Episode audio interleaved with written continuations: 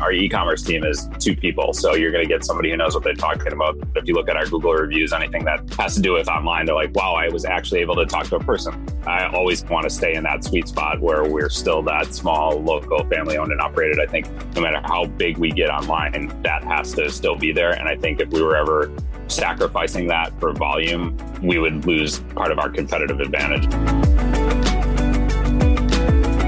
The last five years, outdoor gear company Sherpers has gone from less than 1% of its business revenue coming from e commerce to now having a 50 50 split between in store and online.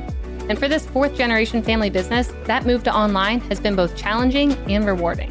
As an old school mom and pop business, Sherpers has always prided itself on building personal relationships with customers and providing a level of customer success that you won't find anywhere else, not even with the digitally native guys. So, finding a way to create a digital experience that allowed Sherpers to scale its operation yet maintain a personal touch, like their employees delivering kayaks to nearby customers, was a top priority for the company. Leading the way in that journey is Nathan Scherper, the president of Sherpers, who has come a long way from those days of scrubbing toilets for the family business when he was just 12 years old. On this episode of Up Next in Commerce, Nathan takes us behind the scenes of how Sherpers built out its e commerce platform and what its competitive edge is over the Amazons and Walmarts of the world. Plus, we go into how the Sherpers online platform performed when the pandemic forced more people online than ever before who were in search of outdoor goods to cure their cabin fever. And if you're wondering what it takes to keep a family business running for multiple generations, stay tuned because Nathan has some great insights into that. Enjoy this episode. Before we dive into the episode, I want to let you in on a little secret. Did you know that Mission has the number one e commerce newsletter?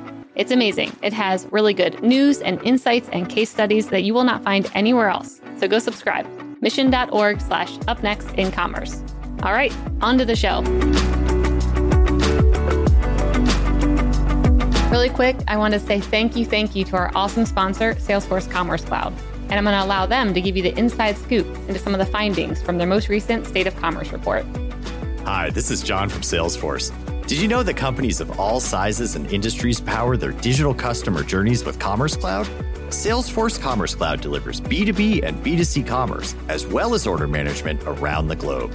And with Commerce Cloud, you can engage with your customers anywhere and personalize interactions everywhere. Scale and innovate with ease and drive some serious growth for your business. And speaking of innovation, we recently surveyed nearly 1,400 commerce leaders and analyzed the consumer shopping and business buying behavior of more than 1 billion customers worldwide. And we uncovered emerging trends that will influence how companies can be successful and stay ahead in this ever evolving landscape. To check out the trends we discovered, go to sfdc.co slash commerce insights. That's sfdc.co slash commerce insights, one word.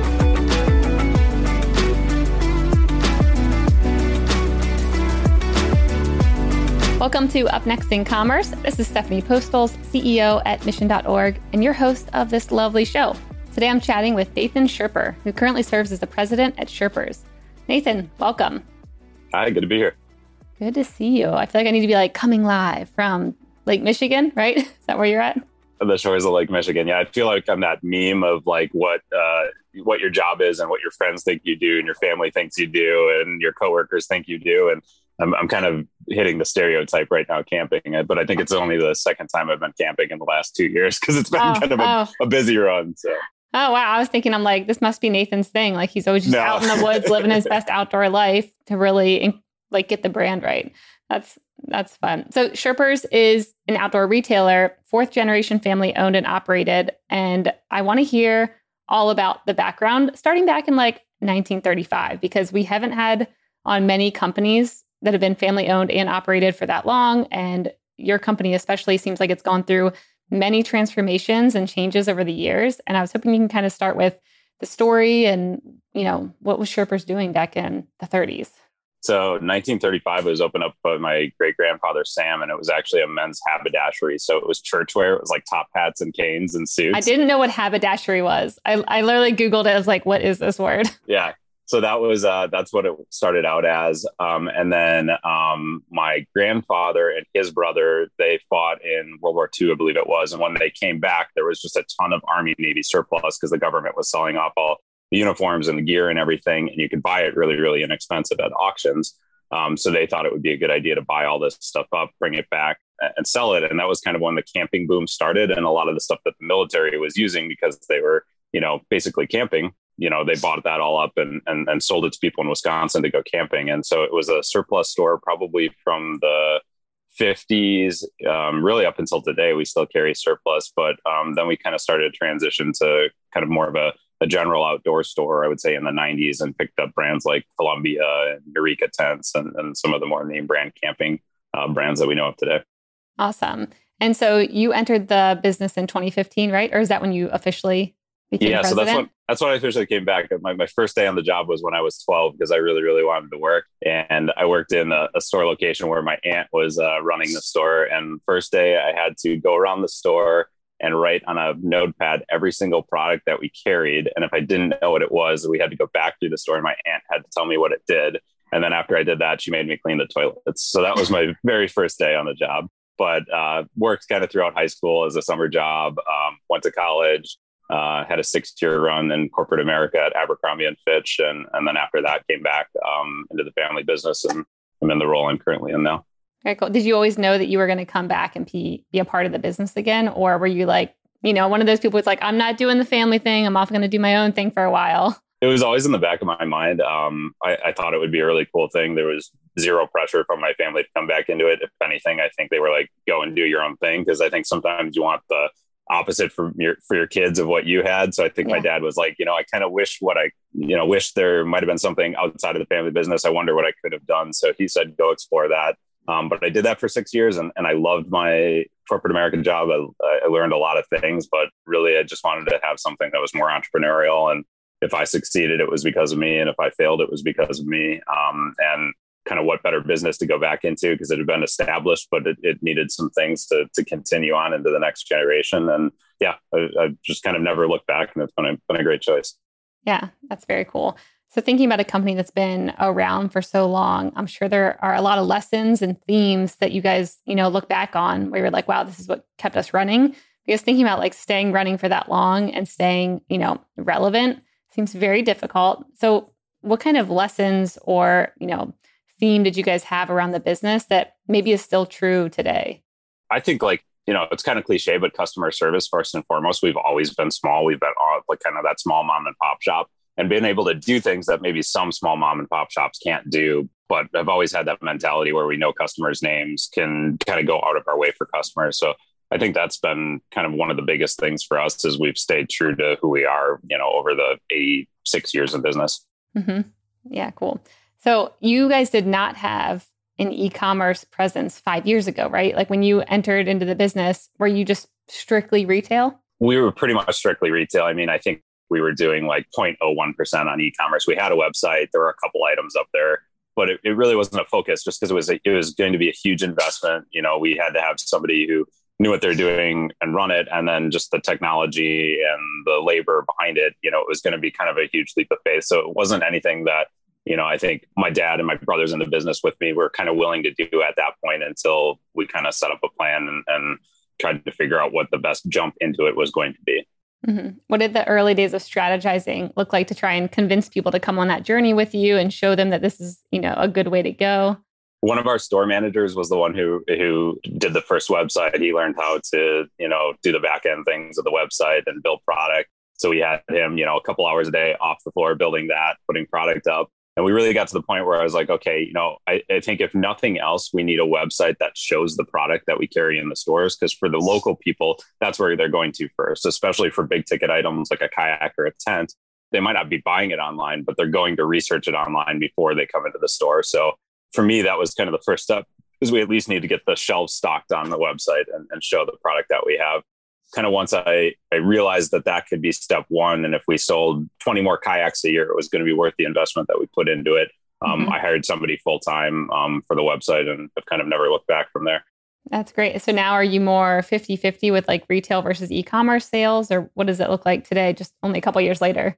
So in 20 uh, in 2020, we were almost uh, exactly 50 50. Uh, again, coming from less than a percent five years ago. Wow, very cool. And I'm guessing the whole pie also increased. It wasn't like oh, it you know cannibalized retail. Now you're just getting more access. Yeah, I mean, if anything, I think it helped local retail again. You know, just letting people in in our area know what we had to come into the store. So it was easy for them to research something on Amazon, but then if they were just like, oh, I'll buy it on Amazon rather than come into the store, now we've got the website. They can research it on our site and either come into the store or buy. So I think the local market it's helped, um, especially with COVID for mm-hmm. for people who still wanted to shop with us when we were closed. It absolutely helped, and then it you know it opened up the the infinite market share of the internet basically. Yeah. So then you had to kind of start finding new acquisition channels too to you know connect with people online where maybe you're used to the more local scene like bringing people into the retail locations tell me a bit about how you had to shift your mindset around gathering new customers that maybe you weren't tapping into before or even you know knew how to connect with yeah, I think it, it kind of happened organically. I mean, we didn't really do a lot of paid advertising. Uh, initially, we had a pretty good social presence that we were doing. And I think the product of the website was really good, but we really didn't do a whole lot of paid advertising right away. And I think for us, it was kind of finding niche markets online that we could play in. And we've kind of been a store that's always carried un- unique and hard to find items. And it was trying to figure out what those unique and hard to find items were online that people would come to our site, experience our site, like it, and then maybe come back for something that wasn't quite as niche because they had a good experience with us. Mm-hmm. What are some unique and hard to find products? I'm trying to imagine like in out in the outdoor world, like what's unique? I think a lot of it was at first we we were a surplus store and that was kind of Army Navy surplus, but it was almost like you know how can we transfer that to current goods? And and maybe it was a last year model of tents or maybe it was a last year color of a Patagonia something and we had that and we might be the only one that had it left. We could probably offer it a discount because we might have you know bought it at, at, a discount as an overstock and I think that brought a lot of people in initially and, and it's still you know part of our business model. Not all uh, customers need the latest and greatest of something. You know, even in mm-hmm. the outdoor space where things are fairly technical, it doesn't change a whole lot year year over year. So if we could offer kind of that value to our customer of something that you know REI didn't have or another big player didn't have, that that drew people to our website, um, just like it has our stores. Yep, and you guys have a lot of good brand partners. Did that get accelerated once you had an e-commerce presence, or did you always have a lot of partnerships even before that? I mean, we had a lot of great partnerships. On honestly, even some of the bigger brands we work with are, are still family owned and operated businesses, so we kind of always had that tie. Mm-hmm. Um, but I would say the businesses that we had the best relationship for, with are the ones that we grew online, the ones where we could sit down at, at a show or have a meeting and say, okay, here's your business strategy, here's our business strategy. How do they align? What can we do? And and those conversations, you know, have resulted in growing the business with some of those brands, you know, 10, 20 uh, times over in the last couple of years. Yeah the one thing I'm thinking about is like with a company that's, you know, has a bunch of products and brands that they're curating and, you know, selling, how do you keep your customer to keep coming back to you? I'm imagining, okay, I go and I buy a Patagonia jacket from you guys.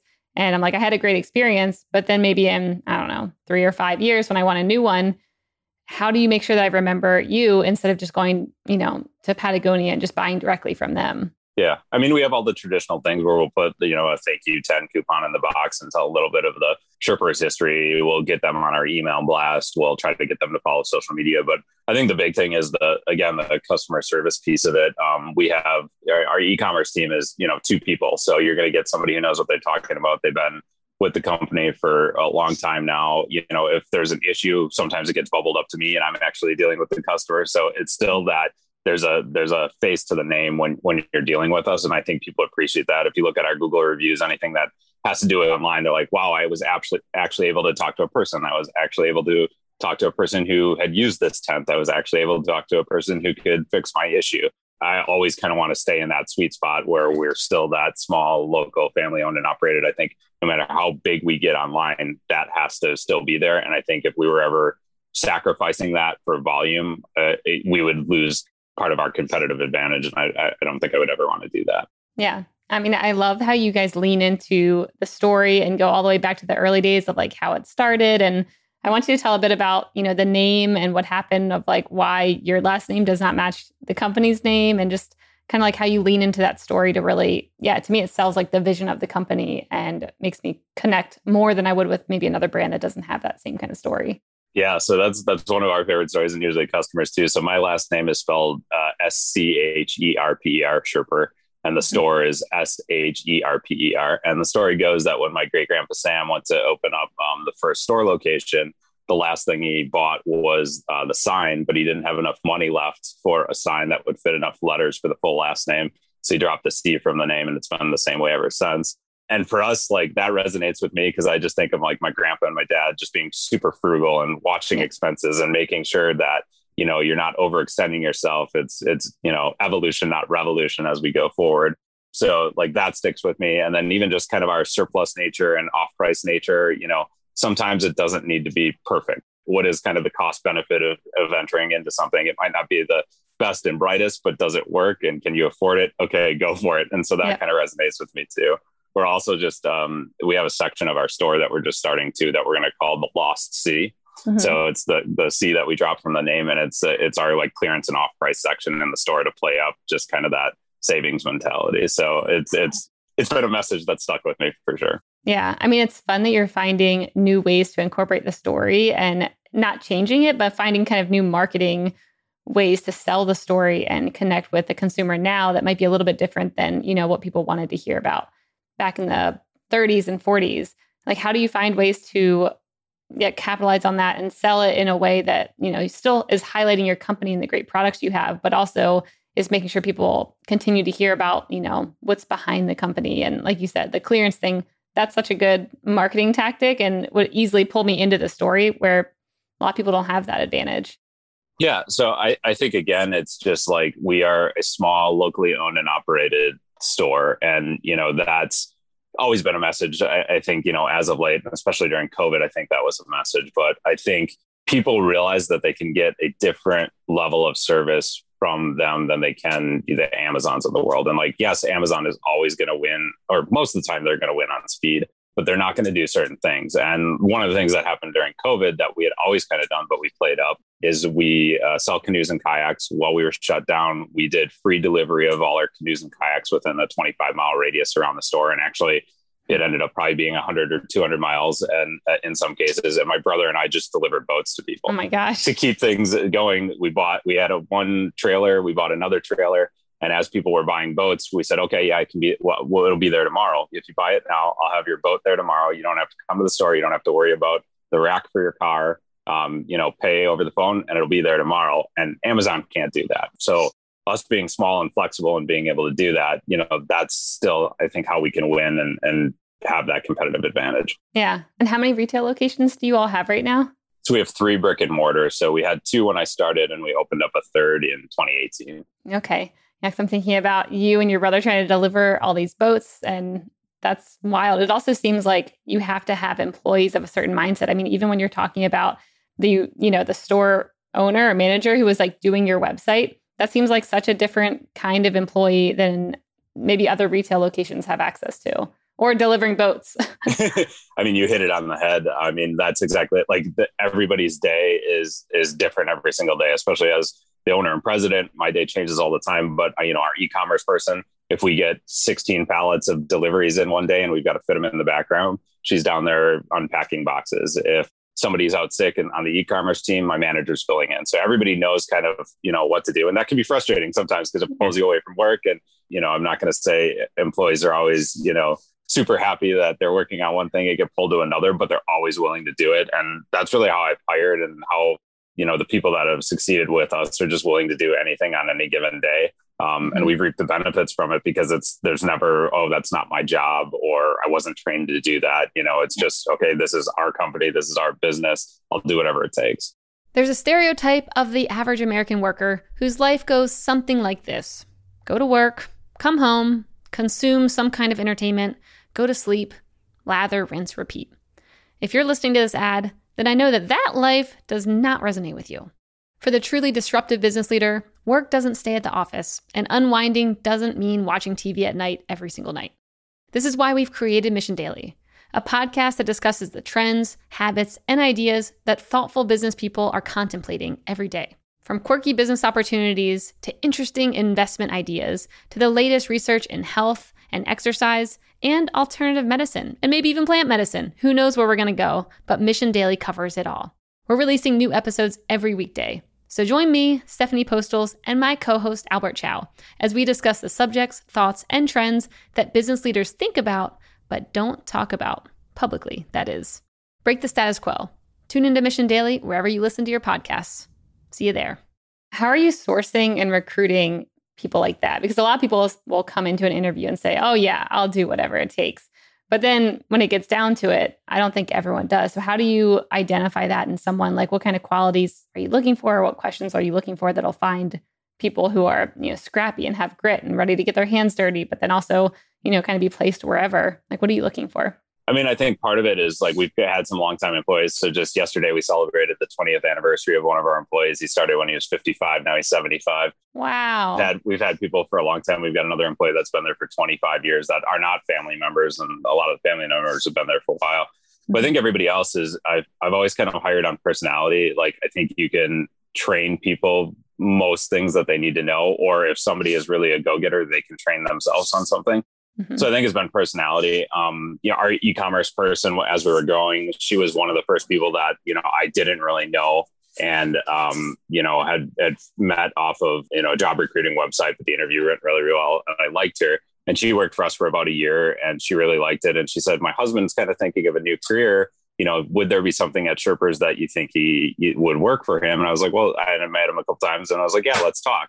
And you know he was a great guy. She was she was obviously awesome for me and married to him. So i was like yeah let's hire him. We'll figure out something for him to do. He ended up managing like our shipping and receiving uh, department. He's now kind of transitioning over to um, our website and some of our third party marketplaces. And so it's just been finding the person and then saying okay what is your skill set? What are you willing and able to do? And you know here here's the job and it's probably going to change next year. And as long yeah. as you're willing to do that we'll keep growing. Yep. Oh, I like I love that. It's more focused on yeah, personality and mindset. And like as long as you can learn, you'll be good. So yeah, I like that.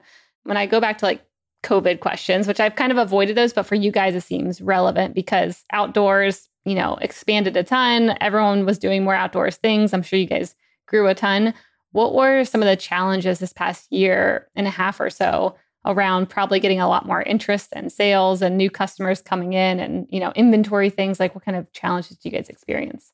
Yeah i mean like to stay, take one step back the first challenge was you know march of last year are we going to be around for another year? You know i think that was the the big thing. And you know i had a date on the calendar where it was like okay if we can't do the revenue that i'm expecting us to do you know what we're going to do? And then all of a sudden it was kind of with this boat thing that i was talking about the deliveries i was going into the store and just doing some things at the store you know paying bills and and kind of get ready for when we were open up and the phone was ringing off the hook it, it was like i was just so upset that i couldn't reach those customers. So i ended up having this the the store at uh, the phone at the store um, rerouted to my cell phone. So i was getting all the calls.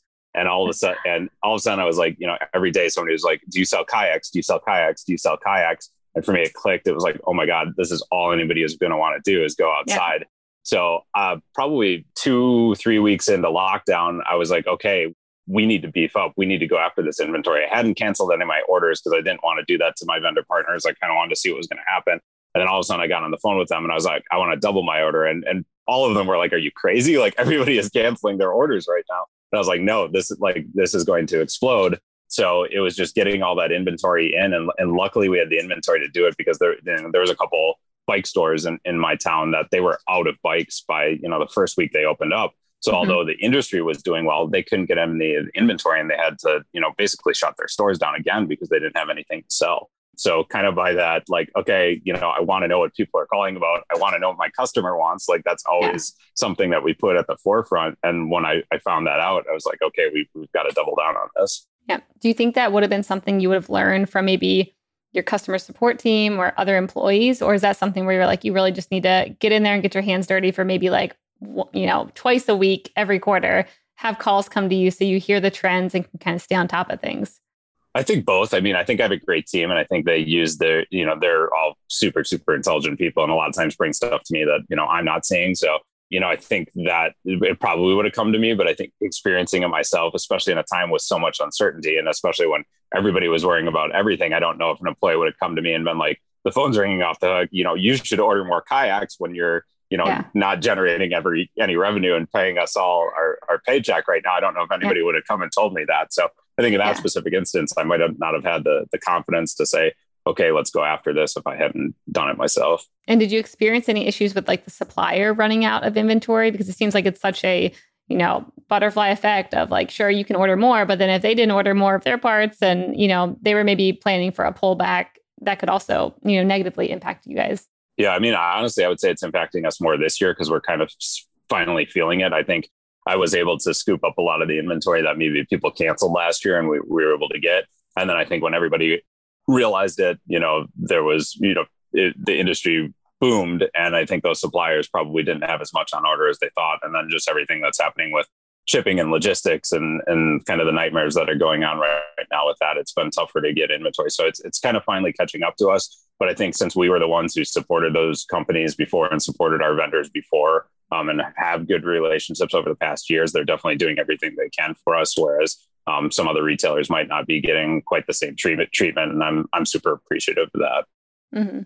What are you planning for for the next couple years now? That you know, I feel like you were a little bit ahead just because you were able to see what your customers wanted and you jumped on it really quickly. Now I'm like, well, let's peek into the future. Like, what are you guys planning for now and trying to yeah prep? So I think luckily, like we were already doing a lot of the things that the big guys are trying to pivot to, like the buy online, pick up in store, or the mm-hmm. ship from store. Like we didn't have a distribution center, so we ship from yeah. store. We pull product off the store and we ship from store. So all of that stuff that kind of has these fancy names and acronyms, we were already doing just out of necessity.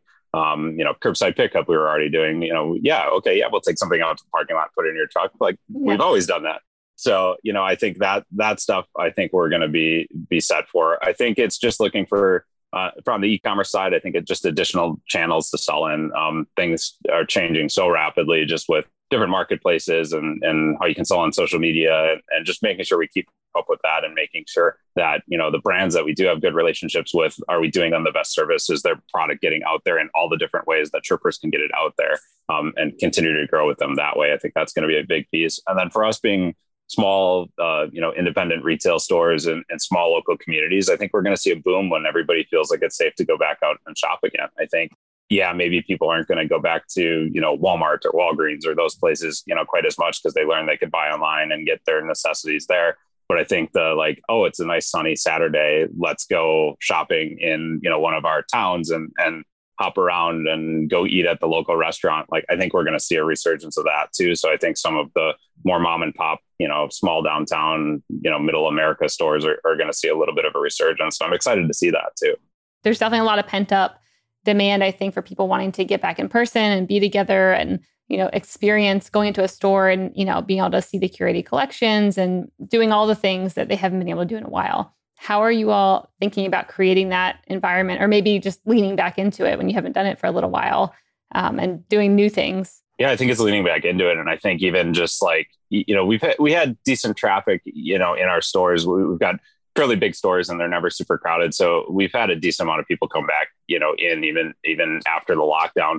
But I think just leaning back into that customer service and just like dealing with real life like human beings. I think like everybody's getting Zoom fatigue and a little bit of work mm-hmm. from home fatigue. Like, yeah, it's nice. And yeah, we might want to continue on with it a couple days a week, but we don't want to be, you know, sitting in our underwear at our desk on Zoom five days a week. Like we want to go back to a little bit of normalcy with that. So I think it's the same thing. Like, okay, yeah, Amazon was great. You know, the getting grocery delivery was great, but like it's also great to go into a store and talk to somebody who knows what they're talking about. And maybe they talk you into something that you weren't necessarily thinking. You know, you thought you wanted this tent, but after talking through it with a human being who's been in the tent, who can tell you their stories of why they like something, you, know that that experience you you maybe haven't been having over the last couple months. So I think just again leaning back into that is is going to be key for us. Yeah, yeah, I agree. It makes me think of this one show I watched. I think the guy is like uh, Tim Allen's in it with like the whole outdoor world show, and they it reminds me of um, I forget what the other store is, but I'm not obviously big in outdoor stores, but you walk in there and it's like a thing where you're like, I'm going to spend, it's like Costco.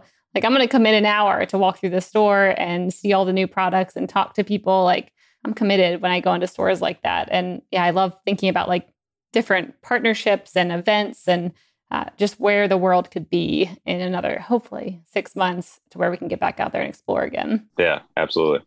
So, when you've been um, going through this, e-commerce journey, launching a website? Like, what are some lessons that you've um, gotten from going through that experience these past couple years, and what are you doing differently now? Yeah, that's a good question. Um, I don't know. I think I've always been kind of like I I I want to uh, I we need to evolve. I want to evolve, but I've kind of been cautious as we jump into stuff. And I think the biggest thing was you know trying to figure out you know what's the investment going to be and if it doesn't work out you know what what would the effect be on the business you know if we threw x amount of dollars at something and that never came back in you know what would that happen and and i think um in one sense i think it's been good because we've been cautious and the things that haven't worked out that haven't hurt us that much and the things that have worked out have been awesome.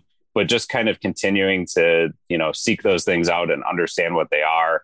And you know that's it, it, it's something that you know just knowing that different things are are out there um, and our potentials and possibilities is important. So doing as much research as i can and what might help us grow especially from the e-commerce standpoint. Yeah. So what what experiments haven't worked out and what things are you betting big on right now that you're excited about I, I think the one thing that we did is we we went fairly heavy into paid digital advertising at some point and we still do it but i think kind of like we are talking about, you know, how can we win against, you know, Patagonia selling director, Patagonia and REI? Well, we kind of went after that one point, and mm-hmm. pretty quickly I realized we, we can't compete. Like we don't have the the advertising budget to compete on Patagonia's number one jacket. So I think that was probably one of the biggest lessons that we entered into and said, okay, although that's working for some of the big guys and people are, you know, the Google shopping ads are, you know, huge for some people, that wasn't going to work for us. So I think that was the probably the biggest learning. Um, and I think for us, it's looking at just technology that's going to help us scale and help us um, still have the service level we do, still have the feel that we do, but kind of be able to handle like some of the back end logistics. So I think that's the biggest thing. We've made some last year. We made a decent amount of investment in it, and then kind of coming out of COVID, we've made a little bit more investment in some of those things just to have us be able to handle the volume that that we saw over the past year. Yeah. Are you looking into different types of content? Because to me, that feels like a more level playing field now where you can compete against the bigger brands because it's essentially like who's more creative, who has the better TikTok videos, who can kind of like, you know, hone in their community and their tribe to follow them wherever they go. Like, how have you guys thought about things like that that maybe aren't as costly and you can actually compete? Yeah. I think that's like the biggest low hanging fruit for us. I mean, we do a good job of social media, just posting and, and feeling very authentic and natural but it's not something we spend a ton of time on. And I think it's kind of always like an afterthought. And we we have Facebook, we have Instagram, but we really haven't started up Snapchat or TikTok. And our customer demographic, at least in the stores, has always been a little bit older. So it was like, okay, if we do that, you know, most of our customers are going to laugh. They don't even know what TikTok is. Yeah. But it's how can we get that next customer? And now when we're expanding into the e-commerce world, you know, that's the, there's a whole huge, huge untapped market there. So I think that's a low hanging fruit for us and, and, something that we talk about a lot.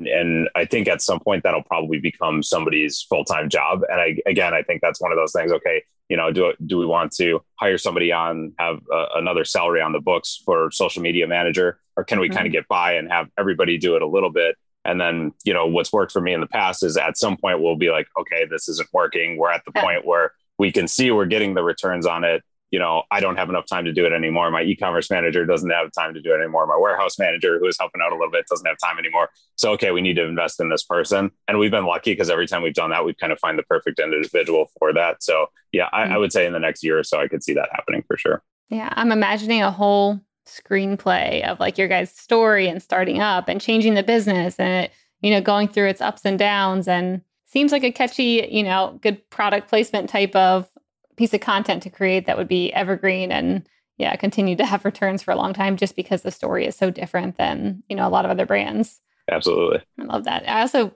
yeah, it's fun thinking about all your employees chipping in, like your warehouse manager doing social media and stuff or whatever it may be. That's that's great.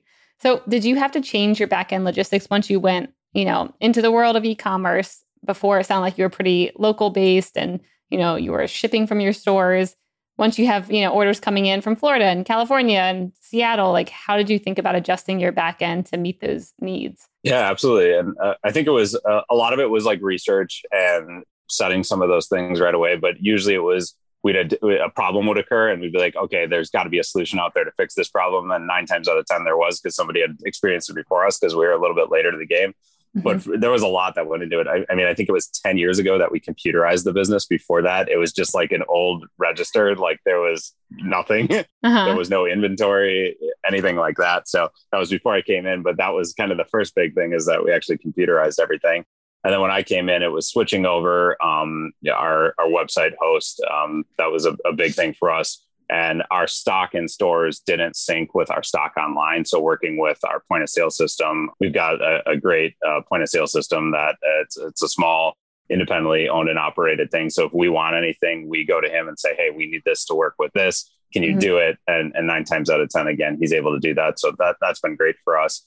Um, so it was stink, syncing that stock right away. And then I think a lot of it then was on the back end of, okay, how do we manage all these orders coming in from different places with stock being in different store locations and, and some of the software that's out there has, has been, you know, great for us, but that, had been some of the bigger investments in the last year, especially as volume went up because there were times where you could kind of limp along and we were okay and we weren't making mistakes. But all of a sudden, if we were going shipping for, you know, five packages in my smallest store location to 30 packages a day and there's only two or three employees who are working there it needs to be as simple as possible to you know to be able to keep up with that so mm-hmm. um you know it's something that kind of came out of necessity yeah well now that you're quite a few years in if you were to look back from when you're first starting out what kind of advice would you give yourself from knowing what you know now it's going to be harder than you think it is but like i thought i was going to come into this and i was like okay you know I've got my experience from corporate retail. There's things that like the, the business is is not doing or a little bit antiquated. All I have to do is like build a website and then, you know, sail off into the sunset and it'll be great. And it mm-hmm. was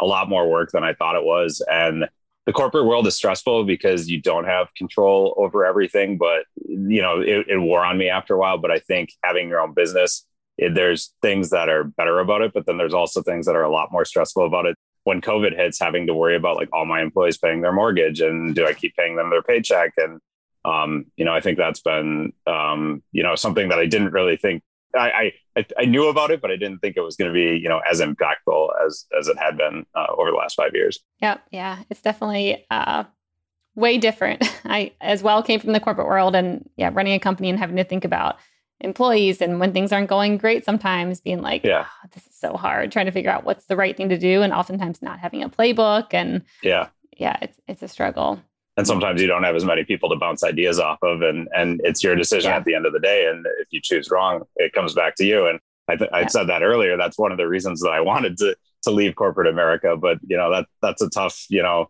11 o'clock pm decision sometimes and you you know sleep on it one night and then you got to go and buck stops at you so yeah. Yes. I feel that. what, were there things at Abercrombie that you learned that you kind of brought into the business where you're like, now I've, you know, been in a whole different, um, well, I guess, omni-channel world, selling online, retail, like a big brand. Is there things that you picked up from there that you tried to incorporate into Sherpers? For sure. I think just like I was a, a merchant there is what they call it. And it's basically a hybrid between a you work with the design team and manufacture all the clothing. So basically, from like the sketch phase to when it actually gets sewn in the factory, that whole process was was me, and then um, uh, basically buying. So all the buying really helped out. All the kind of retail math and, and knowledge of how to look at things and you know what reports to pull and things like that. That really helped out.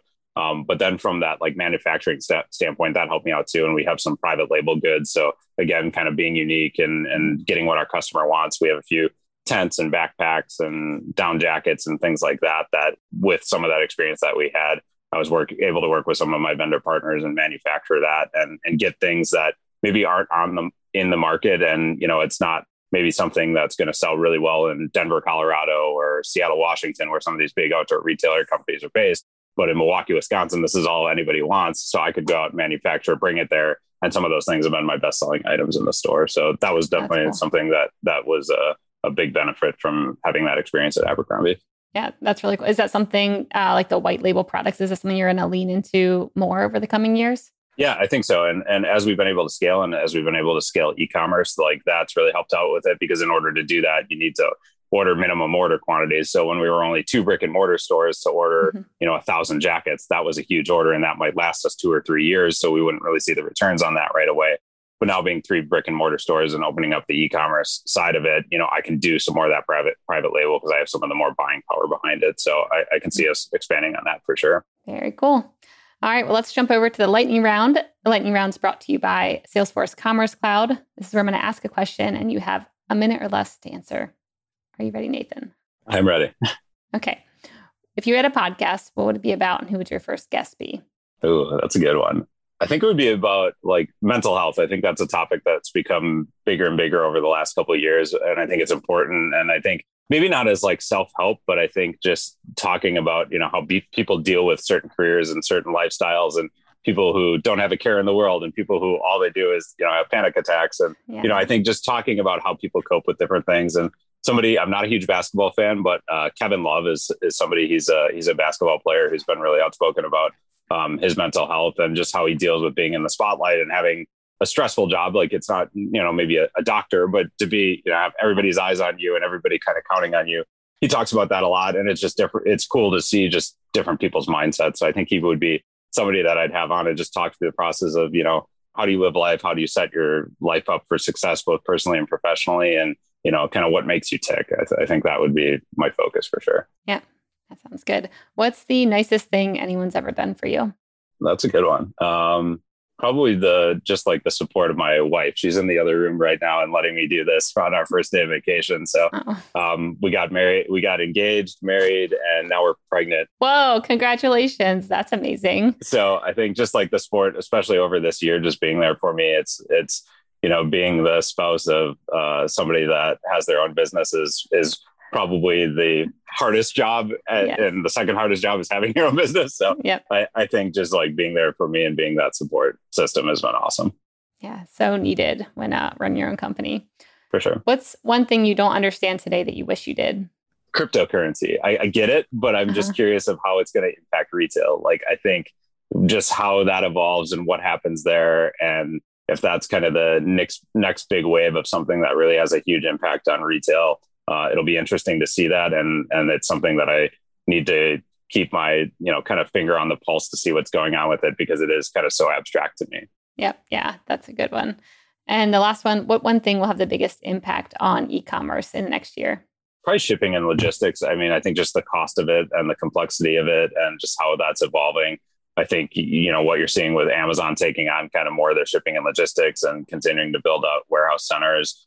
Um, I know Walmart, I think, has the patent on a floating blimp distribution center where the drones are flying out of it. Like, I think just what happens in that in the next couple of years is going to have a huge impact on pricing and profitability and what consumers are expecting. So I think that's going to be the biggest thing this year and, and probably in the next five years too.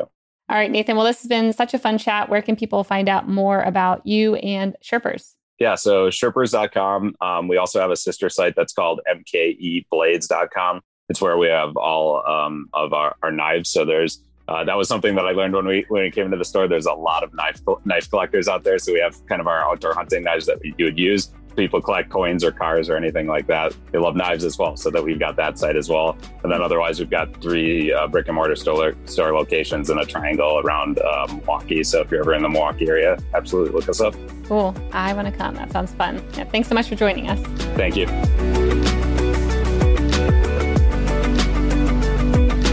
Hey everyone, I hope you enjoyed this episode. If you did, you'll probably also love our e-commerce newsletter. To get it delivered straight to your inbox every week, sign up at mission.org slash upnext in commerce. Up Next in Commerce is brought to you by Salesforce Commerce Cloud and created by the team at mission.org. Subscribe now at Apple Podcasts or wherever you listen to podcasts.